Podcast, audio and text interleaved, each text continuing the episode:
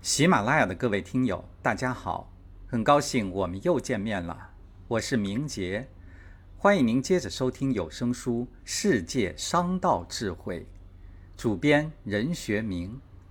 今天我们一同分享的是本书的第三章：日本商道，巧取豪夺算不算经营之法？第五节，在人性弱点上找突破口。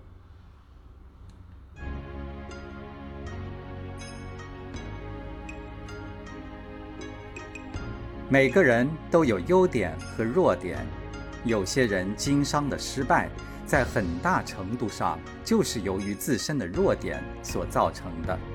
因为人性的弱点最易让人迷失理性，所以商人要善于自我反省。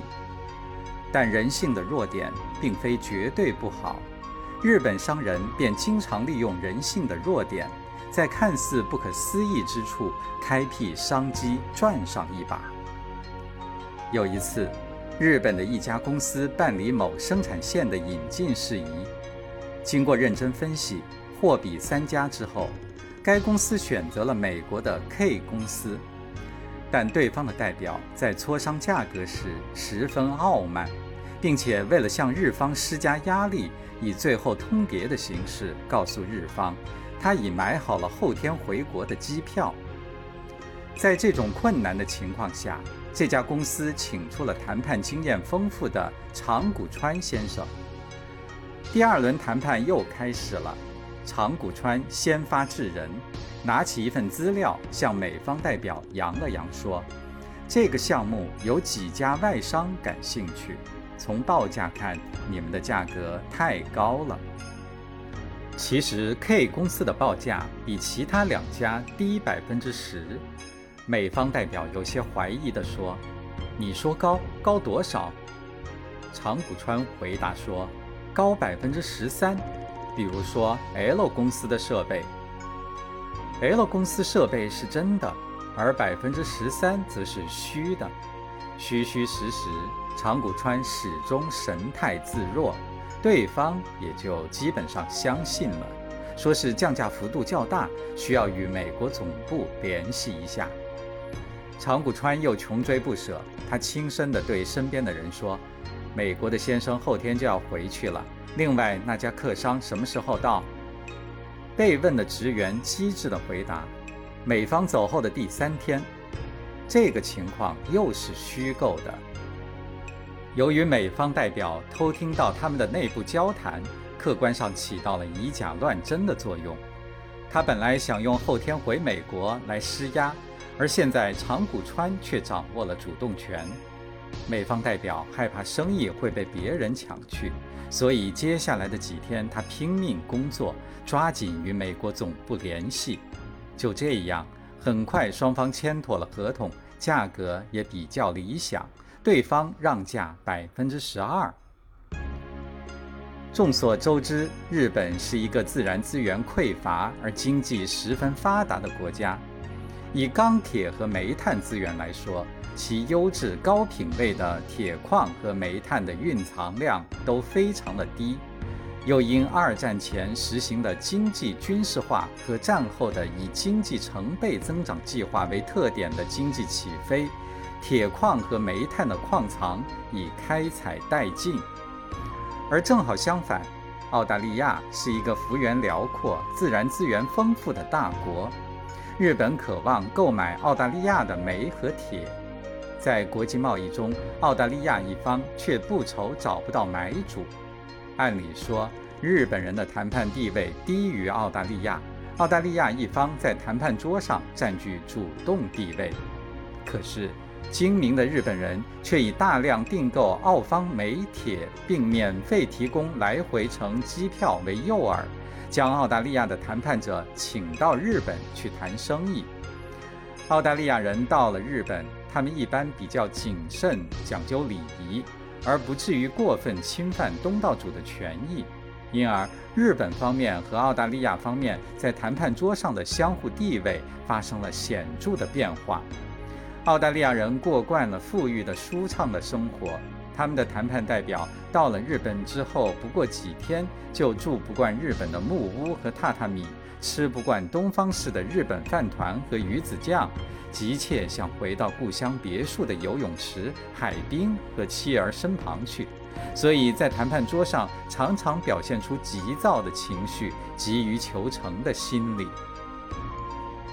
作为东道主的日方谈判代表，却不紧不慢、不慌不忙地讨价还价，有时还故意停下来介绍一下日本风情民俗，甚至陪对方出游、出席舞会，以此更加剧澳方代表的急躁心理和回归情绪，使日本谈判代表掌握了谈判主动权。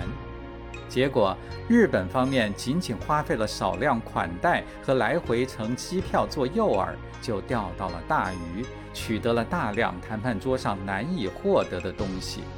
他们以低于国际市场近一半的价格，取得了澳方大量的煤铁订货。一般来说，重要的问题或难以解决的问题，最好争取在本单位进行谈判。如果迫不得已亲自到对方地点谈判，谈判人员也要做好相应的对策，如谈判前充分休息和睡眠，预先订好房间，带全必须的资料和笔记本电脑等设备工具，得以保持谈判者从容和舒适的工作状态，以减少己方失去场地优势带来的不利影响。贪图小利也是人性的一大弱点。也可以对消费者的占小便宜心理加以利用。经营者在销售商品的同时，略施小利，抛小饵钓大鱼。小利对消费者来说有很大吸引力的，经营者也能大获其利。一位初涉商海的日本生意人，在市场上考察了很久，最终选定做销售玻璃鱼缸生意，先练练手。他认为，现在许多人都喜欢养金鱼，闲暇时修身养性，做鱼缸生意也许能让自己觉得经商的第一桶金。于是，日本商人从厂家批了一千只鱼缸，运到离家不远的县城去卖。几天过去了，他的鱼缸才卖掉几个。守着大堆做工精细、造型精巧的鱼缸。日本商人开始琢磨使鱼缸畅销的点子，整整一天，他的思维就像长了翅膀一样，在脑海里飞来飞去，捕捉能给他带来财运的商机。一夜之间，日本商人的思维终于在一条妙计上定格。第二天，他去花鸟市场找到一家卖金鱼的摊位，以较低的价格把五百条金鱼全部买下，然后。他让卖金鱼的老人帮他把金鱼运到城郊的一处大水塘里，将五百条金鱼全倾倒进清澈见底的水里。老人很是吃惊，老人认为他在胡闹，并且还怕他不给钱。见老人心存疑虑，日本商人立即从身上掏出钱，一分不少地付给了他。时间不长，一条消息传遍了水塘周围居住的城郊居民。水塘里发现了大批活泼漂亮的小金鱼，人们争先恐后地涌到水塘边打捞金鱼。捕捉到小金鱼的人兴高采烈地跑到不远处卖鱼缸的摊位前选购鱼缸后，高兴地捧着小金鱼回家了。一些未捕到金鱼的人们唯恐鱼缸卖完后买不到，他们不管日本商人把售价抬了又抬。纷纷涌到日本商人的摊位前抢购鱼缸，仅半天时间，日本商人的鱼缸就销售一空。数着到手的钞票，日本商人窃喜，一千只鱼缸让他赚了两千多元。高兴之余，日本商人想：如果不是自己利用人性爱占小便宜的弱点，买下那些金鱼放在水塘里，自己能赚到这些钱吗？每个人都有其弱点，洞悉人性，知其弱点而攻之，这是一种心理战术，也是经商秘籍中的不二法门。做生意如同两军对垒，既是攻坚战，也是心理战。一方面要稳定自己的心理，另一方面要找到突破口，攻破对方的心理防线。高明的商人在与人谈判的过程中，提供给对方的材料可以是真真假假，有真有假，亦是亦非。利用人性中一些弱点去赢得对手的信任，可以削弱对方的判断和决策能力，以实现自己的经营目的。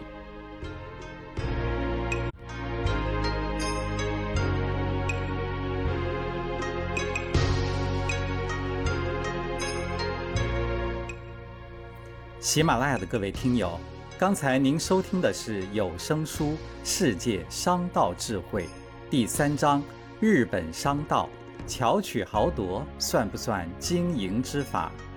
主编任学明，播讲明杰。感谢您的陪伴，我们下期再见。